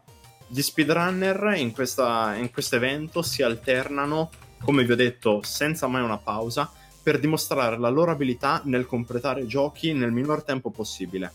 Gareggiando uno contro l'altro, oppure da soli, competendo in gare di velocità, oppure completando giochi con sfide improponibili, tipo gioco bendato o gioco girato di spalle. Half Coordinated stesso, ogni gioco che completa lo completa con una mano. Ci sono speedrunner che lo fanno come sfida, lui è costretto a farlo per esigenze fisiologiche comunque. Appunto, le run vengono accompagnate da un commento fatto dai giocatori in diretta, chiaramente, e da un cast seduto su un divano alle spalle del giocatore di giocatori esperti, amici del giocatore, speedrunner, o addirittura certe volte anche il team di sviluppo stesso del gioco viene invitato. E insieme a questo commento vengono lette anche le donazioni, sempre per fini di beneficenza, fatte dagli spettatori, da tutta l'utenza. Come vi ho detto prima, GDQ si tiene circa ogni 6 mesi. A gennaio si tiene l'Awesome Games Done Quick, e a supporto della Prevent Cancer Foundation, una fondazione americana appunto per la sensibilizzazione sui rischi del cancro. Mentre nel periodo estivo, mi tengo vago perché appunto l'organizzazione ogni tanto slitta e cambia il mese, si tiene il Summer Games Done Quick, a sostegno questa volta di Medici Senza Frontiere. Oggi, 1 luglio del 2019, si sono conclusi i Summer Games Done Quick 2019 per l'appunto, e per la prima volta da quando si tiene questo evento in estate sono stati raccolti più di $2 milioni per Medici Senza Frontiere. Questo record era stato già raggiunto nella versione invernale Awesome Games Done Quick nel 2016, se non ricordo male, e quest'anno invece anche i Summer Games Done Quick si sono uniti e hanno superato la soglia dei 2 milioni.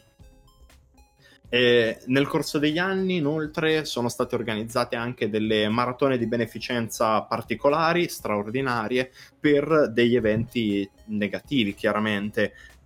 Le prime due che mi vengono in mente sono quella per l'uragano che ha colpito il Texas un paio di estati fa, e la maratona a sostegno delle vittime della catastrofe di Fukushima, se non ricordo male, yes. In cui ci fu...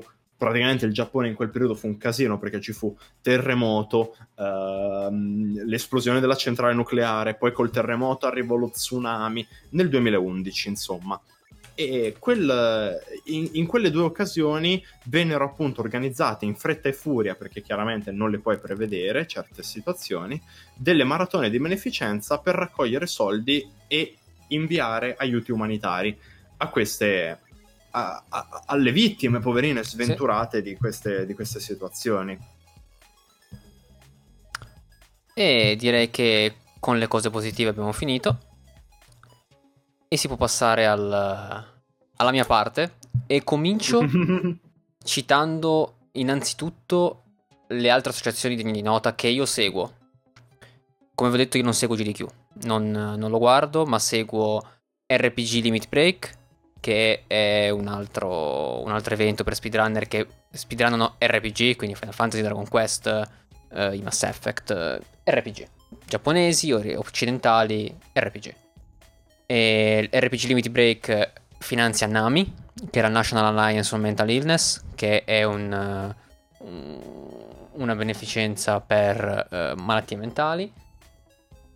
Poi c'è la ASM, che è Australian Speedrunner Marathon, che la conosco perché io adoro Verster, che è uno speedrunner di Pokémon, lo adoro, solo che non può più andare a GDQ perché è un po' troppo, dice troppo spesso fuck, è un po' colorito nel suo linguaggio, è molto diretto in quello che dice, e magari se un personaggio, se un, non lo so, una capopalestra donna di Pokémon gli shotta un Pokémon con un critical, le dice bitch, ma non è che lo fa per sessismo, lo fa perché gli girano le palle in game, però per quei motivi su GDQ non può andare. Oppure ESA, che è European Speedrun Assembly, che è la controparte europea di GDQ sostanzialmente. Queste sono le tre che mi consiglierei di consigliare, appunto, per chi vuole guardare altre speedrun, altre organizzazioni, altri eventi di speedrunning. Esatto, diversi. Chi mi segue sa che sono molto avverso nei confronti di GDQ. E infatti sì, bitch vuole anche dire stronzo o stronzo in inglese, però comunque... ma GDQ si attacca veramente sul nulla. Diciamo che c'è una... A me non piace la politicizzazione estrema. Che poi qualcuno mi dirà è normale perché tiri su milioni, fai decine di migliaia di spettatori, centinaia di migliaia di spettatori, è inevitabile che diventi una psicopolizia e temi ogni controversia. Oh mio Dio, se una persona dice fuck, addio i bambini, oddio i bambini, che poi i bambini non donano €1.000, penso, non donano $1.000, quindi non so chi si aspettano che sia il pubblico, come se ci fosse una sorta di...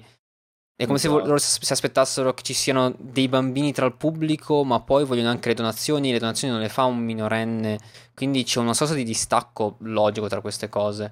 E poi ci sono alcuni ban che sono stati perpetrati con motivazioni assurde. Ad esempio, mi ricordo Private Cinnamon Ban, lo hanno bannato ufficialmente perché ha indossato un MAGA hat, i cappelli quelli con scritto Make America Great Again, quelli che erano di Trump. Okay. Esatto, la campagna di Trump durante una run a GDQ, ma lui non l'aveva mai indossato, l'aveva indossato un'altra persona vicina a lui, e lui era una persona un po' controversa nei modi di fare, però hanno trovato quel motivo, lui l'ha richiamato nel backstage e ha detto guarda che abbiamo detto di non politicizzare nulla, non dovevi mettere quel cappello, gli ho fatto guardate che quel cappello non ce l'avevo. E l'organizzatore non l'ho messo io, l'organizzatore gli fa no, abbiamo uno screenshot in cui ci sei con quel cappello, gli fa fatemelo vedere, non sono io lui. E l'organizzatore risponde no, non te lo facciamo vedere, noi ce l'abbiamo. E l'hanno bannato e non può andare più a GDQ. Perché? Perché non si sa. Bonzo577, come ha citato anche Fra in chat, il miglior runner di Jak and Daxter, appunto.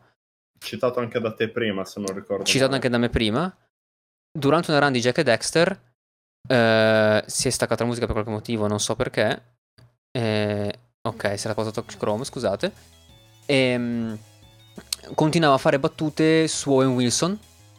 A un certo punto dalla regia gli viene detto, ci è stato chiesto di smettere di fare battute su Owen Wilson, non si è mai capito perché, non penso che Owen Wilson abbia chiamato e detto oh rega, guardate che non mi piacciono battute su di me, wow, esattamente. E poi in tantissimi dicono che quella sia tutt'oggi una delle run più divertenti mai fatte a un GDQ. E poi ha fatto una battuta su Air Canada, che è una compagnia aerea canadese se non sbaglio. Sì, la compagnia di bandiera. Compagnia di bandiera canadese. La cosa divertente è che GDQ ha fatto un tweet su Twitter a Air Canada dicendo siamo profondamente dispiaciuti per ciò che è successo, non succederà mai più. Air Canada ha risposto a questo tweet sostanzialmente dicendo regà, che cosa state dicendo? Non abbiamo la più pallida idea di che cosa voi state parlando. E questa è proprio una legge fissa. L'opinione di chi sta su internet conta la metà dell'opinione di una persona vera. E Canada, GDQ continuava a dire oh no, non fate tutto su Wayne Wilson, non fate tutto su Air Canada, niente. Tutte queste persone non sono mai accorte, però lo speedrunner è stato bannato lo stesso perché GDQ gli girava. Poi durante compariva una determinata host, Proto Magical Girl, e la chat di Twitch spammava un emote, Dan Sexy, che poi è stata rimossa dalla chat di GDQ e poi da Twitch, perché è considerata sessista, omofoba e comunque transfoba, non so come si dica in italiano. E poi dal GDQ successivo la chat è stata bloccata ai soli subscriber, e si pensa sia dovuto a quello, dal fatto che venivano sempre spammate emote, magari come è successo anche alla Blizzard Overwatch League, che venivano spammate emote magari di Pepe e non le volevano, emote di Tryhard 7 e non le volevano, perché c'è sempre questa cosa che se viene usato un emote in un certo momento tu la prendi come una cosa sessista o razzista, omofoba, e quindi purtroppo è così. Purtroppo la società non è capace a prendere le cose come sono, ma deve trovare razzismo, sessismo in tutto. E vabbè. Viviamo in una società. Sempre quello. Sempre. Poi c'è la costante, incredibile, assurda lettura di donazioni magari da €3 con il testo lungo 6 km in cui è morto il nonno, la nonna, il cugino, la sorella, e il giorno prima il padre è stato schiacciato da un trattore e la madre, cercando di salvare il padre, si è tagliato una mano e urlando per tagliarsi la mano ha perso le corde vocali. E Gesù Cristo. Cioè, ci sono degli streamer e degli speedrunner che dicono queste cose rovinano il morale, ma poi quando qualcuno scrive magari ho avuto un caso di cancro in famiglia e sono contento che questa associazione finanzi la ricerca per il cancro, è una cosa che si può capire e anzi è legittimo, ma quando cerchi di tirare giù il morale a tutti quanti over enfatizzando qualcosa è assurdo. Hanno smesso di farlo, per fortuna quest'anno non l'hanno fatto?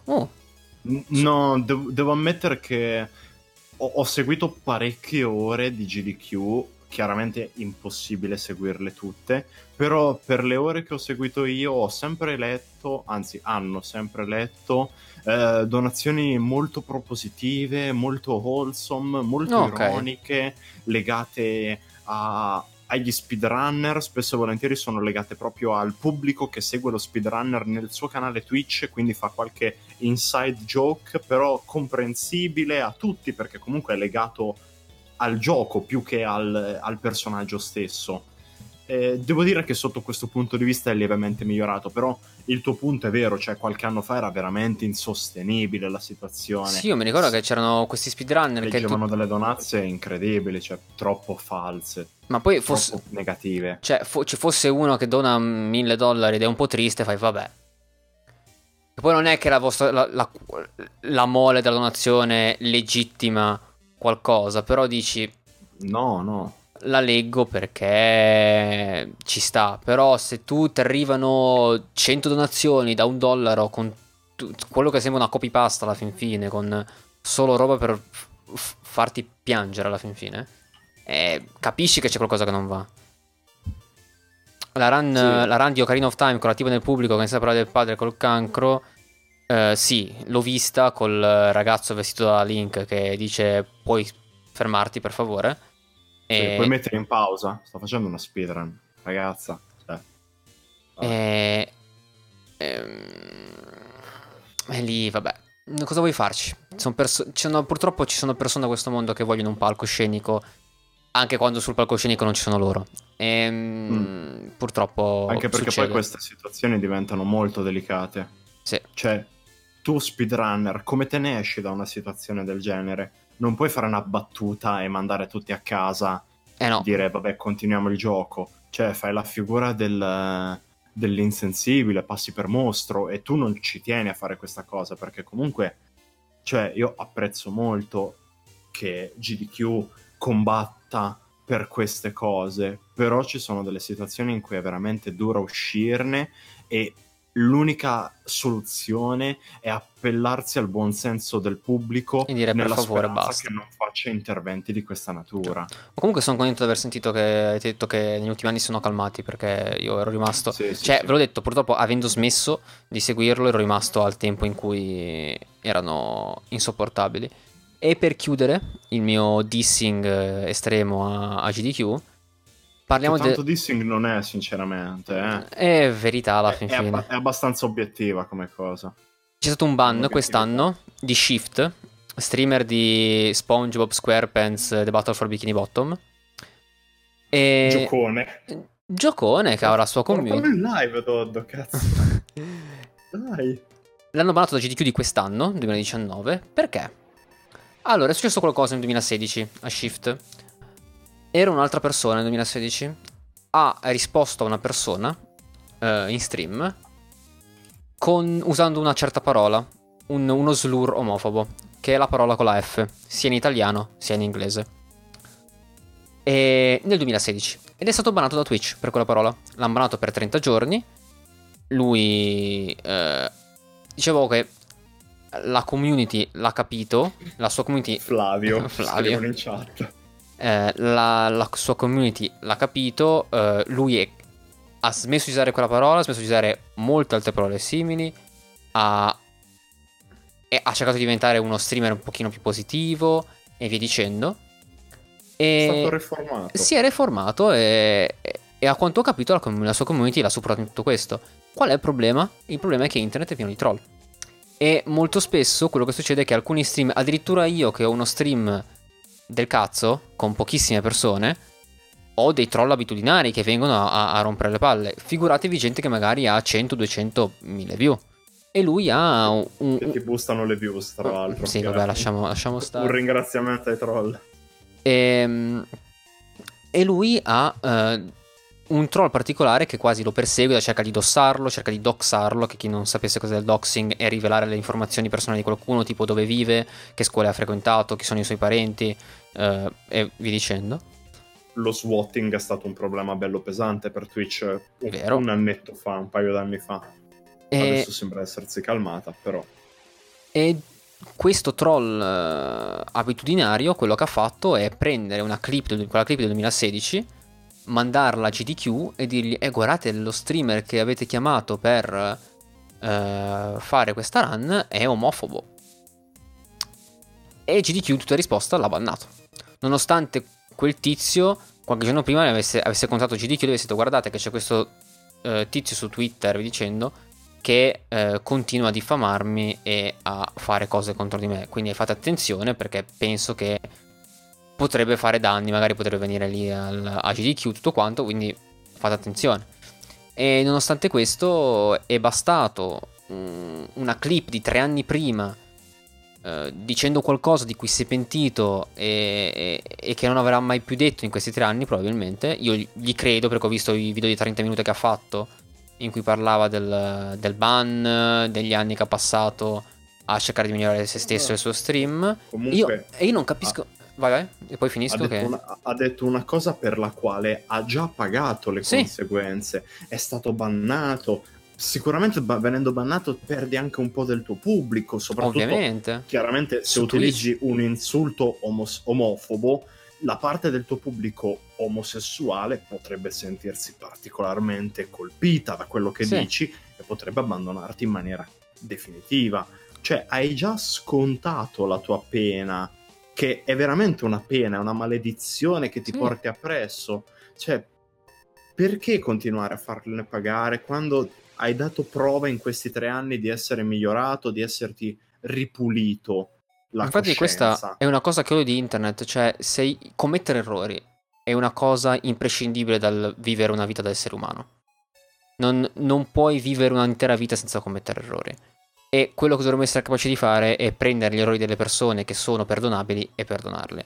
Quell'errore era perdonabile, perché è una parola detta in un momento infelice, di cui si è pentito, e in 3 anni ha fatto un percorso dal quale è uscito pulito. Ma è uscito pulito anche già 1 anno, 2 anni fa praticamente.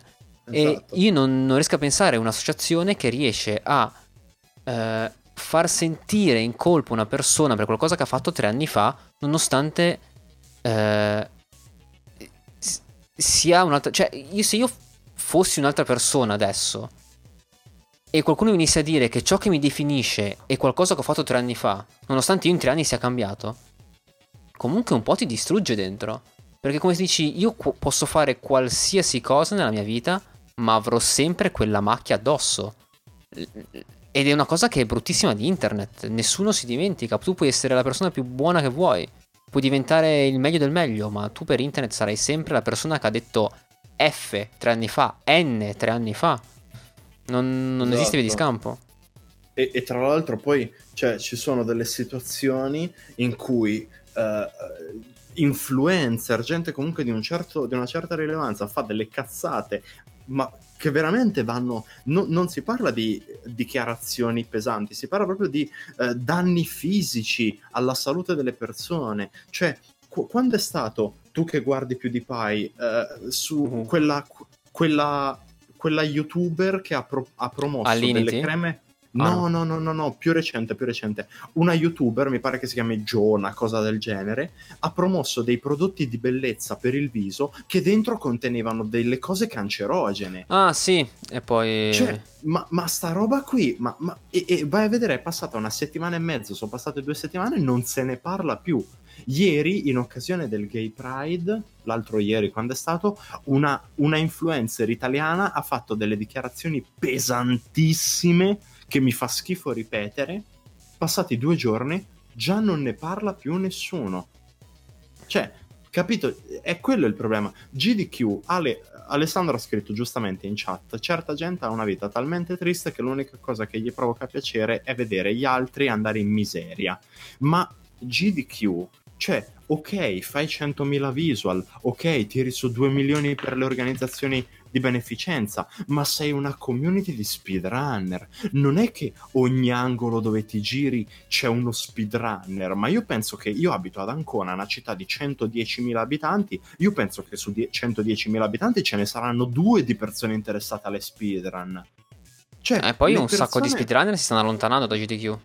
Esatto, le personalità di spicco che hai te le devi tenere strette. Cioè, come si dice, uniti si vince, divisi ci si annulla. Tu non devi allontanare le persone a te simili, le devi tenere vicine, dovete farvi forza. Tanti pesciolini piccoli che insieme affrontano un pesce grande. Ma che infatti... può essere un nemico, non politico però, cazzo GDQ. Ma infatti, cioè, allora, diciamo che un limite ci dovrebbe essere, perché... se ci fosse qualcuno, uno speedrunner, che va in giro a tramortire le persone e poi con un coltello gli disegna delle svastiche addosso, anche se portasse 20 o 30k visual, direi, beh sì, ci sta a bannarlo, certo, perché associarmi a questa persona non è che lo ritengo decisamente entusiasmante. Però se una persona... Uno che 3 anni fa ha detto francese, non può essere bannato, anche perché, scusa l'interruzione... Fino al 2021 comunque, per 2 anni. Sì, ho capito, ma io arrivo al 2021, io speedrunner, che nel 2021 mi sono già rotto il cazzo di GDQ e vado da un'altra parte. Scusa se mi scaldo così tanto, però quello che hai detto tu della politicizzazione è una cosa che io condivido fortemente. Cioè, GDQ c'ha 2 compiti. Il primo è giocare ai giochi di fretta, perché è il vostro fottuto nome. Il secondo è raccogliere soldi e darli alle organizzazioni benefiche. Yes. Punto. Non dovete lanciare messaggi politici, non dovete essere alimentati dall'andare contro a un partito che non vi piace, a una figura politica che non vi piace. Voi avete 2 compiti: giocare ai giochi e raccogliere soldi per fare del bene. Punto. Tutto il resto non solo è superfluo, è nocivo per la vostra sfera di influenza. Cioè, io sono d'accordo con, cioè, per dire, come dicevo prima, finché si tratta di andare contro agli estremismi, cioè ovviamente non si sta chiedendo a GDQ di ammettere speedrunner non lo so, dichiaratamente nazisti, cioè gente che direbbe, se qualcuno dicesse sessisti, esatto, cioè gente palesemente estrema, ci sta togliere, ma da entrambi i lati, dal lato destro e dal lato sinistro, perché gli estremismi appunto sono delle cose che fanno male a ogni community, sono gli estremi e toglierli fa benissimo. Ma se io, non so, sono leggermente di sinistra e non voglio uno leggermente di destra o viceversa, sono leggermente di destra, non ci sta. Cioè, non è un dibattito politico, non è una sede di un partito politico, è un evento per speedrunner.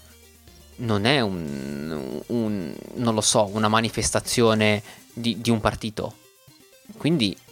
capisco il rimuovere gli estremismi, ma quando si comincia a rimuovere non gli estremismi, ma anche un po' di roba che va più verso il centro, ma anche un po' di... ok, rimuoviamo tutto a parte quello che ricade nella nostra sferetta politica minuscola, lì non va bene. Lì, a meno che tu non sia un partito, non va bene. E infatti questa realtà si concretizza vedendo che cosa? Vedendo come, sì, le donazioni per la causa aumentino, ma aumentano le donazioni, aumentano gli spettatori e di pari passo aumentano le prese per il culo che GDQ si attira intorno, perché fa veramente delle scelte sociali povere. Esatto, sì. Fra lo dice, questa politica di GDQ ha fatto lanciare merda su Orca Straw, Proto Magical Girl e tutti gli speedrunner transgender che si beccano l'odio degli spettatori. Esatto, cioè loro poverini sono dei giocatori, cioè sì. Il succo dell'evento è che chi se ne frega se tu giochi a un gioco che sei un maschio, sei una femmina o sei in transizione per diventare dell'altro genere. Non è quello il problema, tu sei un giocatore, sei una persona che gioca ai videogiochi, chi se ne frega, trascendiamoli questi problemi, giochiamo ai giochi, divertiamoci, facciamo delle battute su, vogliamo scherzare come ho detto prima su Kazooie che dice Ru quando salta, scherziamoci, ma volentieri, però non ci perdiamo in queste cagatine, raga. Ma poi è la prima regola di qualsiasi, l'effetto Streisand alla fin fine ha applicato a queste cose. Se io prendo, yes, proprio lei, se io cioè è deviato un po' dall'effetto Streisand, però comunque il concetto è simile. Se io prendo qualcosa e cerco di spingertela giù per la gola, è ovvio che tu cercherai di vomitarla. Se io prendo qualsiasi causa, senza volerla sminuire, che sia la causa omosessuale, la causa del sessismo, e vi dicendo, e cerco di costringerti a avere un'opinione in merito, è molto probabile tu arrivi ad avere l'opinione opposta, ed è quello che sta facendo GDQ. Cercando di spingere un'opinione determinata negli spettatori, quello che fa in alcuni è un rigetto e far avere loro l'opinione opposta. E non è così, che si avanti una società. In una società devi far sì che le persone avanzino al loro ritmo.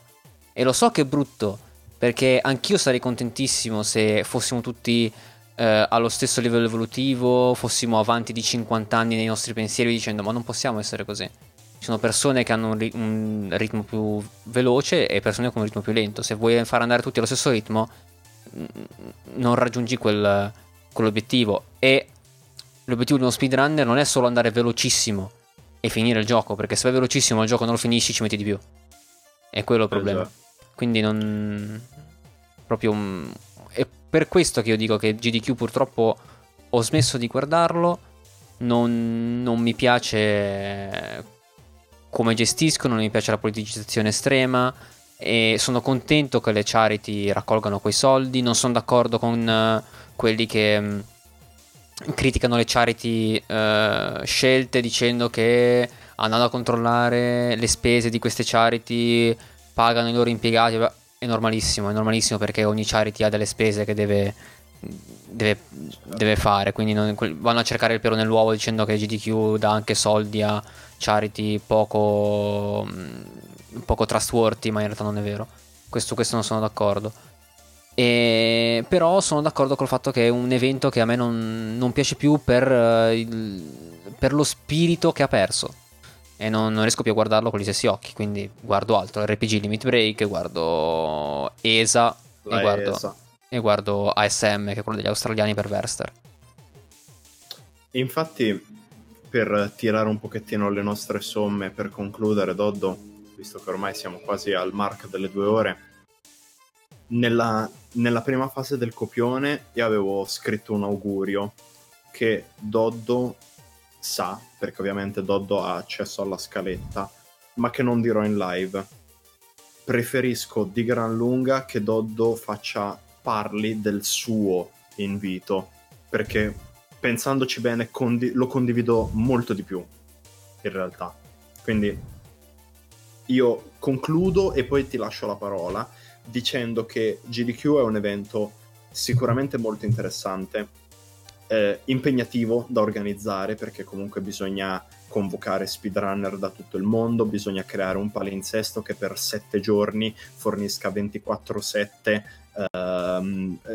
uno streaming di una certa qualità, con grafiche, sfide, giveaway, challenges da sbloccare raggiungendo somme di denaro, tutto a sostegno di una nobile causa. Mi piace GDQ, ma non mi piace l'ambiente che vi ruota attorno. Anzi, diciamo che mi piacciono le speedrun di GDQ, sì. Quindi io concludo qui personalmente. Doddo, ti lascio al tuo augurio, che è un augurio molto molto migliore di quello che potrei fare io. Prego. Vabbè, il mio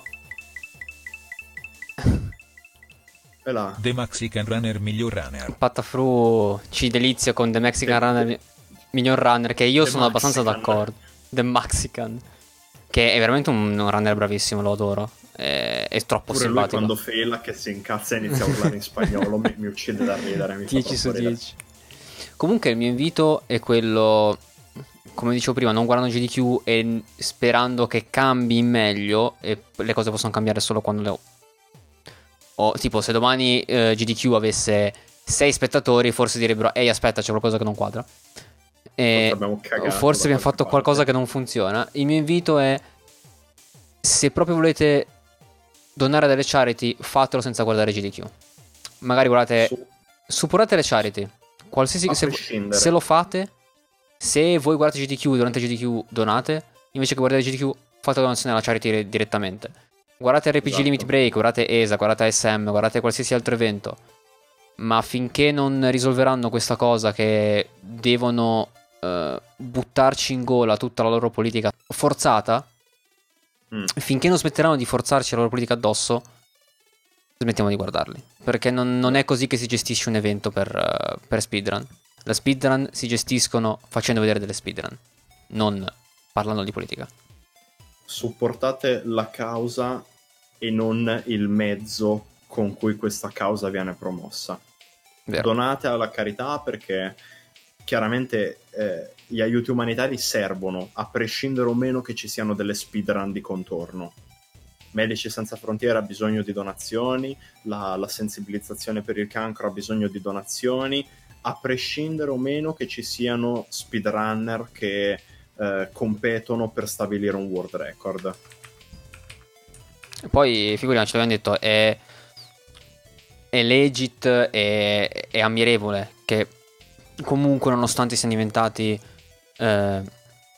famosissimi, di rilievo enorme, appunto quasi 200.000 view su Twitch sono tantissimi, è ammirevole che nonostante questo continuino a cioè il loro account, l'account PayPal su cui tu fai le donazioni GDQ è collegato direttamente all'associazione, quindi nessun soldo va a GDQ ma va tutto direttamente alla charity selezionata. GDQ non tocca nessuno di quei soldi con le sue mani, quindi ci sta.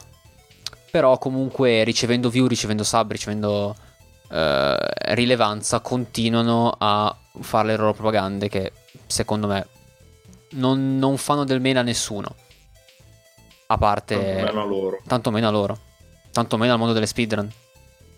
Esatto. Bene, io direi che abbiamo fatto una conclusione proprio epica.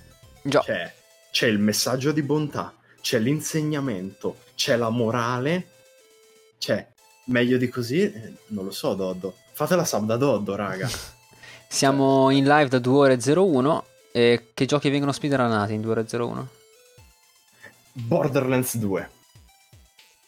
In 2 ore di live, se uno speedrunner da qualche parte del mondo ha iniziato a speedrunnare Borderlands 2 insieme più o meno a quando è iniziata la nostra live, a quest'ora più o meno l'ha finito.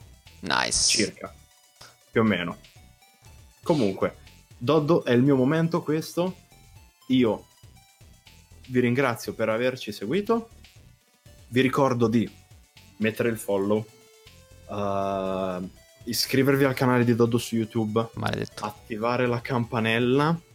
Cos'altro ce la fai? Mettere like, raga, il pollice all'insù. Ehi. Ma tu stai presupponendo che qualcuno su YouTube arriva fino a questo momento e ti sente dire queste cose? Se sei arrivato fino a qui, fottiti. E il fottiti era per me probabilmente, non per voi che state guardando, sono abbastanza sicuro. No era per me. Ah, quindi devo mettere Dusty Cartridge? Devo proprio fare questo? Minchia, sì, fammi ballare un po'. Ok, direi che è arrivato il momento. Grazie mille a tutti quanti per la compagnia, siete stati bellissimi. Grazie. Siete stati e siete bellissimi comunque in qualsiasi caso. Qua avete due maschioni accaldati e sudati. Madonna, quanto è caldo, raga. Il talk show d'estate, non lo potevamo fare a gennaio. Madonna mia. E ora vi metto la musichetta carina. Che bello. Ora le nostre voci sovrastate dalla musica, e quindi vi salutiamo. Addio. Grazie mille come sempre.